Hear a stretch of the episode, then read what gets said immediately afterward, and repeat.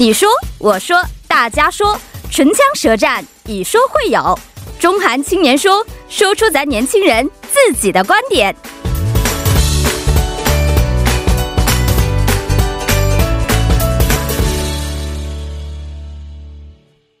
中韩青年说，说出年轻人自己的观点。那每周日的中韩青年说呢，我们将会邀请中韩两国青年代表朋友，围绕当前中韩两国青年人关心的话题展开讨论。那今天呢，作为中国青年代表出场的是现在从事秘书工作的严艳霞女士，你好。嗯，大家晚上好。那么我是你们的老朋友艳霞，很高兴又再次来到这里和大家分享一些有意思的事情。嗯。啊，艳霞，好长时间不见啊！我知道工作应该是非常忙，为什么现在感觉有点紧张呢？来这么多次了，我是觉得每次一拿到在这个麦克风前面，我都会觉得有点有紧，要紧张是不是？那以后你怎么当领导啊？是吧？当领导的话，经常要开会，要这个面对麦克风的是面对那么多人，这个还是要多锻炼的哦。没有，现在已经非常好了，非常棒了，是以前都很好，今天感觉有一点声音发抖，所以我就问了一下，为什么今天会觉得紧张呢？没准备好吗？今天是可能是好久没来了吧？好久没来，是不是有点生疏是吧？对对。但是我们见到您还是非常开心的，谢谢谢谢谢谢。最近很忙吗？呃，有一点是吧？对，有一点，因为前一段时间正好是一些国政监察的期间，嗯嗯，完了要准备的事情比较多。哦，这两天稍稍可以休息一点点，但有涉及到预算，所以哦，年底了，现在是不是？对，所以这个为了明年的更好的工作，所以现在要展开准备的一些准备性的工作。是的，是的，是啊。现在总负责的一般是什么方面的业务呢？呃，主要是负责跟中国相关的业务，因为呃，我们的那个区域就是在。坡州地方，哦，所以会涉及一些，比如说韩朝问题，或者说是中韩问题，对东北亚一些安全的问题，包括什么核核安全啊什么的，所以比较敏感。完了，再加上最近大家都知道的，就是温州猪疫啊，所以我们也从来没有想到说，因为一些小猪的问题，把我们弄得人仰马翻的。比较这个疫情比较严峻的一个地方是吧？先出来嘛，是是是，整整个办公室都好忙哦，因为我们是属于那个外交这方面的，所以。对，所以就国家的一些其实安全形势的前沿地带是吧？对，就比较敏感。是，好吧，也非常感谢我们严艳霞可以在百忙当中抽出时间来到我们节目啊。好，谢谢。嗯，那另外一位韩国的青年代表呢，是现在从事翻译工作的高耶林高女士，你好。你好，你好，你好。能不能跟我们的听听众朋友简单的介绍一下自己？好的啊，我叫高耶林，现在呢是在某一家韩国的政府机构担任翻译工作，非常高兴今天能够来到这里。天哪，这个中文说的太棒了！您是韩国人对吧？是韩国人。学了多长时间中文？中文我主要是在中国住的时间有点久了，住了十三年。十三年。其实我在韩国也快接近十年了，但是韩国语依然非常垃圾。但您的这个中文是怎么学习的这么好？我觉得最好的方法就是从小在那个国家长大。哦，几岁开始的？是从两岁两岁开始的啊，所以现在说的非常棒，太好了，太好了，而且非常标准。嗯，很多中国人我觉得没有这么达到这么标准的水平。对，嗯，所以是这个呃发音是自己特殊去练习过，还是说其实就是以前小的时候去的原因，后来后天学习的呢？嗯，还是小的时候在那边长大的原因比较大吧。以前是在北京生活的，所以有一个地道的普通话的这个腔。但是后来我去了河南省郑州，在那边呢，我是会说一句地道的河南话，现在就全忘了。哦，河南河南方言其实还是挺有意思的。嗯，是的，河南人，河南人对对吧？河南人哦，那边的方言特别有这个地域特色在里边。嗯。所以，但是回到韩国多长时间了？韩国，因为我除了在中国以外，在海外留学的时间比较长，现在回来大概五年了吧。但是这个中文也没有丢下，也现在听起来完全也是很地道的。最近刚完成这方面的硕士，所以说嗯，还是练习了很多，还是比较好的时候，是不是？是的，是。好，今天呢非常欢迎我们的高女士来到我们的节目当中。嗯，今天呢套躺的话题呢，其实跟二位。嗯，这个性别本身是非常有关系的啊。最近呢，韩国有一部大热的电影啊，叫做《八二年生的金某某》啊，这么一部电影。嗯，在上映之前是本来引引起了社会的广泛关注，有人还反对过这部电影的上映，是吧？但是呢，在上映之后呢，又发现这部电影的另一面的魅力了。所以呢，今天我们想通过这部电影来探讨一下韩国现在社会当中，以中国社会当中这个关于嗯男女平等啊两性的这么一个话题啊。嗯，那我先问一下两位，看没看过这个电影呢？或者说看过这部电影之前的这部呃小说吗？看了，我是昨天刚刚看的。昨天刚看的的哦。对，我是周六看的。嗯嗯，我还没看呢，能不能简单的说一下电影就是反映的社会现状吗？对，就是反映社会一个比较，就像这个电影所自己介绍的，就是谁都知道，但是不一定都会很关注的一个问题，就是女性在这个社会上的一些权利的问题，她的一些地位，嗯嗯，是关于这方面主题的一个。所以是啊，深有感触呢，还是说这电影稍微夸张了一下？我因为没看，我不是很知道这个内容是什么样的。我个人觉得，就是他。我可以理解里面的内容，但是没有些地方没有办法感同身受。哦，因为主要的一个点就是，我会认为，因为这个电影的首先它的题目里面是有一个时间界限的，就是八二年。哦，那我是作为一个九零后，人都说五年一个鸿沟，没错。所以我觉得这个代沟肯定是有的。嗯，所以我是我的意见就是可以理解，但是不能感同身受。哦，有一些部分可能并不是自己可以感受得到的。对，是。那呃，高女士呢？您看完这个电影之后什么感受呢？嗯，其实我在看这个电影之前呢，心里是有一定的这种抵触的，因为我觉得我就是担心这部电影是不是过于的强调了这个女性人权，就是过于女权主义呢？但是后来看了之后，我对这个电影的整体评价还是蛮积极的。我认为他努力的去试图描绘了男女双方不同的一个立场，所以我觉得总体来看是一部非常好的电影，值得一看。那同时呢，我也比较赞同刚刚呃另外一位嘉宾告诉我们的他的想法，就是有一些部分呢可能还是难以感同身受吧，因为。毕竟，呃，电影描述的是一个女性的一个。呃，包括她在养育孩子、生孩子这方面的一些困难，但是我觉得总体还是反映了韩国社会现存的一些问题，所以说是一部挺好的电影。没错，其实艺术作品本身就是啊，来自于现实，然后高于现实的这么一种形式啊，它肯定是通过一些比较稍微夸张的一些方式来引起人们的一些啊这个注意，然后达到社会当中能够改变这样的一些问题的情况。嗯，那两位现在作为女性，其实是九零后，是不是？是的。对于八二年这个年纪和这个时代，可能。稍微有一些代沟和差异在里边，但是作为一个女性，在现在已经是从事职场工作了，有没有说在这个社会当中，因为性别的原因遭受过或者说遇到过一些麻烦和歧视呢？嗯，呃，其实我自己在成长或者说是在求学的过程当中，并没有明显的感觉到。呃，自己因为女孩子会受到受到一些不公平的待遇，或者说是因为我是女孩子，我享受到了一些公平的待遇。嗯，因为求学大家都是公平竞争的，但但是在工作的时候，我会比较。感受比较明显，就比如说我在呃北京的时候，我上大学的时候就经常会到外面从事一些一个贸易、国际贸易这方面的工作，而且特别是从事中韩两边贸易这方面的工作。完了会经常会出去有一些洽谈，或者说是一些谈判的这些都会涉及到。完了之后就会有一些应酬场所，就不方便女性跟去。哦，对你先回去休息吧。哦，或者是类似于这样的事情，或者说是为了保护你吧。一方面可能是保护，但是我另一方另另一方面就会觉得有一些信息我就没有办法及时得到。你想去吗？在内心当中？但其实内心是不一定想去，但是我是觉得有一些事情一定要去那些场所，或者是去那些地方去说嘛。其实没有这个必要，或者还有一些就是。哎，你是个女孩子，可惜了。哦啊，有这样的话。对，或者又或者说是再又换一种角度，或者说是女强人，嗯，又或者说是这样的一些说法。那为什么没有男强人？但是 我作为一个男生啊，我可能不太理解“女强人”这句话会给女性造来呃带来一些伤害吗？心理上会有一些不舒服的地方吗？不是不舒服，就会有一种我我这个我没有针对说主持人或怎样，就是我会发现有一个普遍的现象，就是。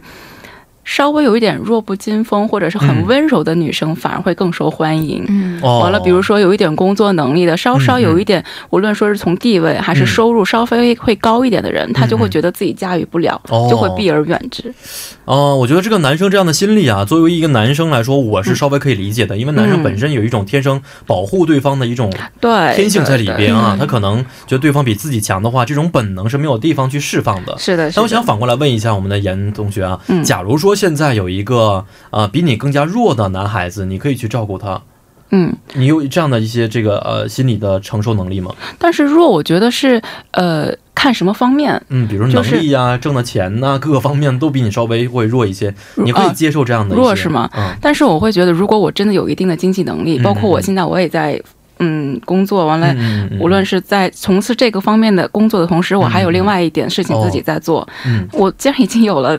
不不能说是地位吧，但是我既然已经有了一定的经济能力，是，那么我觉得我需要的那一半，追求的可能是我我可能纯对真正的感情，所以跟这个其他外在的可能到时候就不是特别的在意了。对，是是。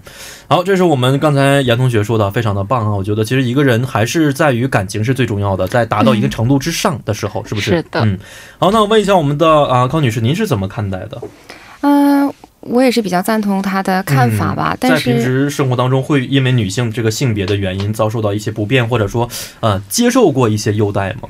其实我还真有过一些可以说是不变吧，因为我有一次呃找工作的时候，他们那个公司急需一个能说英语和中文的韩国员工，因为他们想要进军马来西亚市场，所以当时我就去面试了，然后他们只面试了我一个人，就是打定主意，如果我没有什么太大的问题，就要招我进去。但是后来面试非常的成功，我以为我就马上会进公司了，结果过了两三天来了一通电话说我没有进去。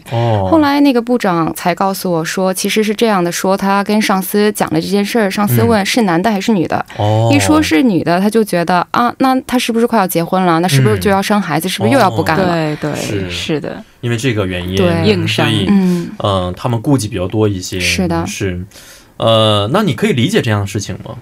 或者说，觉得这是不应该在社会当中出现的？我觉得，其实，在公司的立场来看的话。一定部分、一定程度是可以理解的，但是同时我也觉得难以接受这样的一种待遇，因为毕竟生孩子不只是一个女人的一个选择，而是一个家庭里男女相爱，他们彼此决定的。而且我觉得最近对于韩国来说，是对于国家来说一种贡献了。是的，的确是这样。所以作为一个公司，它也有职责去支持这样的一种养育子女啊、生孩子呀这方面的一些需要的。呃，资助啊，支持，我觉得，所以这方面还是挺难接受的。没错，我觉得除了公司和人之间的这个呃想法要改变之外，国家的一些各种福利啊政策也要跟得上，这个时候才可以从根本上改变这样的一些问题，是不是？两位因为有没有因为性别原因，呃，受到过一些比较好的优待啊？说男士享受不了的一些东西？我其实我我觉得我第一个反应就是女士优先，女士优先哦，lady first 哦。但是现在这句话好像变得什么时候都是女士优先，对吧？好的坏的 都好像女士在要要往前冲才可以。对，其实我自己也有去好好去想一下这个问题。完了后来我真的也有过去在网上去找一下，但是让我挺吃惊的就是在网上去显示你去找女性不公平待遇的内容会很多，嗯，但是相反我因为是女生，我享受过什么优惠的这种待遇相却相对来说很少。嗯，但是有一点就是。如果说是发生战争了，哦，那永远都是男的先上，是留下了女，留下了我们的女性朋友。嗯，但我后来又想，为什么？很有，我觉得很重要的一个原因，原因就是上战场了，那可能就会面临着牺牲和死亡，那么就要孕育新的生命，那可能还会要交到女性朋友身上。是，所以我觉得应该会有这么一个关系。哦，上天是公平的，其实给每个人角色和能力是不一样。对对对，是是的，所以。我想到的可能是这两点，可能我的想法比较狭隘。嗯，也我觉得从人类繁衍本能来说，这可能是有一定道理存在的。对，是嗯。好，那我们高女士呢，有没有受到一些优待？优待的话也差不多吧，因为我记得就是在美国留学的时候，很多男同学他们可能是文化吧，就会帮你打开门呐，甚至在公交车的时候，他们也会给女性东方社会没有这样的情况吗？有是有，但是不常见。因为我刚回国的时候，很多时候那个门就差点摔到我脸上去，我以为人家把着那个门呢，结果啪一下就松手了。哦，那边可能对于这个文化方面是更更更加重视一些。但有的时候，我觉得这是不是其实也是一种男女不平等的一些情况呢？我们在有的时候啊，就会把它上升到到底应该什么样的平等才是平等。对不对？所以最后出现这么一个女权女权主义的这么一个单词出现。所以说这个平等到底是男女完全平等呢，还是说在某一些方面要做到平等？嗯，到底平等指的是什么东西？二位怎么看待这个单词的是？其实我个人觉得平等和同等有可能不太一样。这个平等的定义可能每个人不太一样，但是从一个公平的角度来看的话，公平不一定指的就是同等。比如说，如果我们要支持同等的话，那韩国真的就像很多男性在说的一样，那么韩国女性也应该去军队啊，去服役啊，那男的也应该生孩子呀。但是这些可能就是没有完全做到是的一样的，嗯，很难做到的一个事情。那么我们要追求的可能就不是同等，更是一个对彼此的尊重。应该从这个立场来看待这个问题。没错，有的时候就是。是啊，达到公平和尊重的话，这样的话就可以达到我们理想的平等一个状态了，是不是？嗯，那严女士您怎么看待？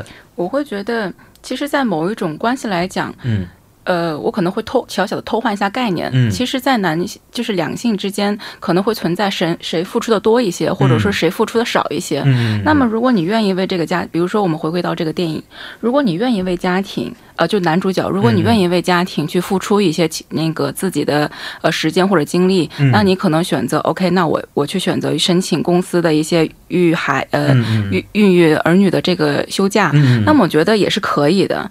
那就看，其实我觉得是看双方如何去沟通，如何去平衡中间的一个隔阂。我觉得这个比较重要，谁付出的多，但是无所谓谁付出多与少，其实是看谁想去做。嗯嗯嗯，对。但是我现在关注到一个问题啊，就是说本来其实追求男女平等是一个非常好的事情，嗯嗯，最近几年突然发现女权主义这个单词慢慢慢慢变了味儿，是不是？嗯，变成一种贬义词了。特别很多男性一听到女权主义的话，就出现一种比较反感的态度在里边，他觉得过分强调女权的话，这个时候可能也是一种歧视和不平等的情况出现。二位怎么看待这种？呃，本来是一个追求平等的词汇，后来变成一个贬义的情况了。其实我会觉得这会对于呃，我觉得这个问题源于对女权主义这一个概念的一个混淆，或者说是过度使用。嗯。那么我会觉得，如果这个女孩子她过度强调女权，哎，我是个女孩子，我就要怎么怎么样。嗯。我是一个女孩子，我应该享受什么什么样的事情？我觉得这个。如果是我自己，我作为女性，我也觉得有点太过了。嗯嗯。所以我可能我觉得应该是从一个概念的角度出发的话，可能大家可能会过度的强调女权，嗯，或者有一些概念的乱用，可能会导致这样的问题。有的时候把这个女权这个单词当成一种我。应该享受各种优待的一种借口，对，可能会引起社会的更加的更多的不公平，是不是？是的，是的。那我们的呃高同学呃高女士，您是怎么看待的？呃，我也比较赞同这个观点吧。我觉得这个问题所在可能是源于这个词汇的选择，因为我是学习语言的人，所以我对语言是比较敏感的。那么女权主义这个词其实本身听起来就有点刺耳，女权好像只维护女性的权利，不会去维护男性的权利。但是实际上我们分析一下这个里面的定义的话，它其实意味的是男女的。平等，去维护两双双性，就是两方的权益。所以说，在这方面，可能我们能做的一个努力呢，就是干脆把这个女性主义的名称给换一下，对，换成两性平等主义。是是是，哦，就好像我中国以前的什么，嗯，女子能顶半边天，是吧？这样的一些口号在里边，感觉女子应该是。啊，这个社会的一半做出贡献是一半，是不是？但是我发现这个电影当中啊，呃，通过一些描写，最后呢，把韩国这种男女不平等的对立情况非常突出的表现了出来，是不是？所以很多人突然关注到两个单词，就是一个叫厌女症，一个是厌男症啊。是的。两位怎么看待这样情况呢？中国也有类似的一些情况出现吗？呃，会有，但是我觉得是应该存在个别性或者是一个个性的问题。那我觉得这种存存在这种问题的一个最主要来源，应该来自于家庭的教育问题吧。嗯，就我包括我自己，从小时候也会被教育，你是个女孩子，嗯，就是你应该懂得如何去保护自己，嗯嗯，或者说是你是女孩子，应该跟男孩子不要走得那么近。我也不知道是自己从什么时候开始就开始灌输了这种。哦，对，如果有的一些家庭，他可能灌输的信息并没有那么的。就是健康的话，可能会对小孩子存在一些比较深刻的影响。哦，我觉得应该跟这些有关。嗯，其实跟原生家庭的教育有很多关系在里边，特别是父母之间的感情啊，对，还有老一辈人怎么去看待家庭这样的一些，比如偏婆媳关系，是不是？有的时候可能会出现这样类似于传给后代的一些不正当的观念。对，而且就比如说，其实中国的南北文化差异其实挺大的。这种存在男女不平等的观念，其实我身为在北方可能还好一点。哦，没错。对，北方还好点，但是南方很严重，非非常严重。我不是很清楚这个情况。呃，对，就是我所了解一些情况，就是可能就是已经结婚的夫妇，但是因为女方她没有生了儿子，嗯，可能就要一直生。哦。又或者一种不好的解决方法，就是可能会出现婚外情，对的情况，但是。是这种情况，居然会有些人会认为说这是可以的，嗯，所以我觉得这应该是非常不好的事情。是在中国很多的一些电视剧和电影的题材当中，也会涉及到类似于这样的一些问题存在，是吧？对，特别是有些婆婆还劝自己儿媳妇儿：“你没有跟我们家生女儿，对，我老公找你，你老公找别人是正常的，怎么怎么样？就被迫的啊，对对，被迫离婚。当时看完之后觉得，哎，这是一个极端的案例，但其实深究的话，这样的事例在一些中国偏远地区还是比较常见的，山村又或者说是南。方的某一些城市还是很深刻的问题。是的，嗯，中国这样的情况，因此才会出现这种两极化对立的情况。对，嗯，好，那我们高女士，您是怎么看待这种厌男症和厌女症这两个单词的？呃，在韩国的话，我认为这两种情况呈现出来的比较普遍的一个方式是语言暴力。语言暴力。对，然后在韩国的话，其实呃近几年呢出现了一些流行语，而我认为流行语可能就是反映一个时代的大环境吧。那我有一些流行语呢，可能就是韩男虫，什么金女士，什么妈虫，这类的，就是加虫字来贬低对方，贬低呃两性，就是男生会去贬低女性，女性就会去贬低男性，是是是，这种现象是比较常见的。没错，在语言暴力方面啊，一说到这样的单词，其实中国有类似的一些单单词出现吧，什么妈宝男这样的，对妈宝男完了之后什么什么渣男渣女，什么绿茶这那的，是不是？有很多这样的一些词汇来贬低两性，就是彼此去攻击的这样的一些情况。嗯，确实是这样，所以会加剧。一说这个人是什么样的，大家会用一个不好的单词去定义这个人或这一类人，是吧？是的。嗯，所以呢，确实是给两性之间这个对立情况更加加深了。那如果现在社会想去消除这种两性之间的隔阂的话，二位如果现在作为政府人士啊，或者说啊已经执政的一个人，你二位会出现出台哪些政策去改变现在社会这样的不平等情况呢？嗯，其实我觉得不光是从政府，我觉得整个社会这应该是政府和社会两方面的共同应该完成的一个作业。嗯，那么首先，如果说是在政府的职责上面，那么我会觉得，呃，在这种对女性保护或者说对女性侵犯这种行为上，应该加强它的一个立法或者说是法律上的一个保护，更明确一点，更明细一点。嗯，那么第二点，呃，或者说是呃，在就像我刚才所。强调的就是偏远地区一些深的那个山村里面的教育普及问题，是否应该再去强化一下和升级，就深化一些这种教育，叫男保证男女平等。那么如果说是在社会的职责上面的话，应该就是说在我们的呃成长的过程当中，父母的职责是不是真的有给我们传输一些很正确的一些人生观念？嗯我觉得这因为毕竟父母是我们人生的第一位导师嘛。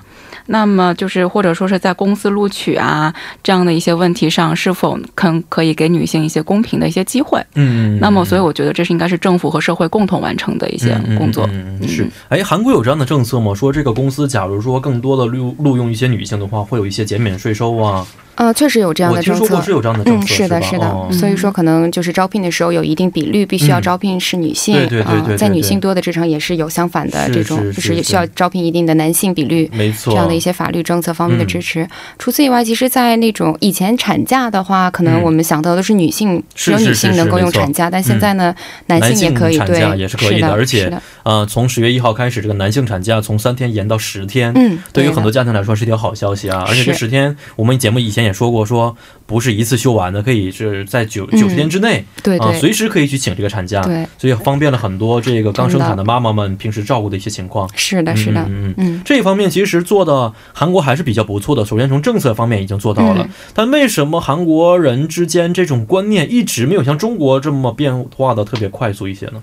我觉得韩国现在可以说是处在一种过渡期吧，嗯，因为观念这个东西它不可能就是一两年之间就可以完全改变的，嗯嗯，呃，所以说每个人在接受。受事物的这种速度也是不一样的。嗯，那我觉得另外一个。更好的一个方法呢，可能其实就像这部电影我们谈到的这部电影一样，通过一种文化媒体的方式去慢慢的去渗透，嗯，去熏陶人们的想法，去帮助他们去接受，去更加理解对方是怎么想的。因为男女平等这个问题，我们不能一度的主张女性的权益，忽略男性的权益，而是应该从双方开始切入，来让彼此更加去理解对方。我觉得这样形成一种观念的改变的话，就会有一种形成一种更加互相尊重、互相保护，不是自己的权益，而是保护对方权益的一种非常美。美好的社会是是啊，所以您现在想打造的社会，或者说未来真正男女平等社会，就是说能够为对方着想，能够保障对方的权益，想到对方的一些呃这个这个权益的时候，这个时候是你理想的一个情况。对的，嗯，还有一点呢，我觉得呃，我理想的一个未来社会的样子，可能就是脱离这个。男女平等这个问题吧，哦，这个意思就是说，其实我觉得将来的话，说到这个性别的话，嗯，就是男和女只是两个单词而已，没有想到有什么不同的地方。真的，就像我们说苹果梨只是水果而已，但是不会说你因为喜欢苹果不吃梨，喜欢梨不吃苹果，是的，只是两个单词中性词而已啊。但是很难吧？应该是是不是？有的时候我们就会把许多问题就扯到这上面来，就硬扯成为是男性和女性的问题，让这个两性对立。我觉得这种方式是不好的。我们应该走出这种矛盾关系。是，嗯嗯。那严女士呢？您如果给你个机会，想打造一个什么样的未来，什么样的一些男一样的男女平等的社会？对我，我我想到这个问题的时候，把这个问题调过来想了一下，就是为什么会存在男女不平等的这种问题？那可能会存在大家有一个比较传统的观念，就是男。主外女主内，嗯，又或者说是呃男性的升值空间，或者说是他的收入可能更高，这可能是导致这个问题的一个最主要的一个来源。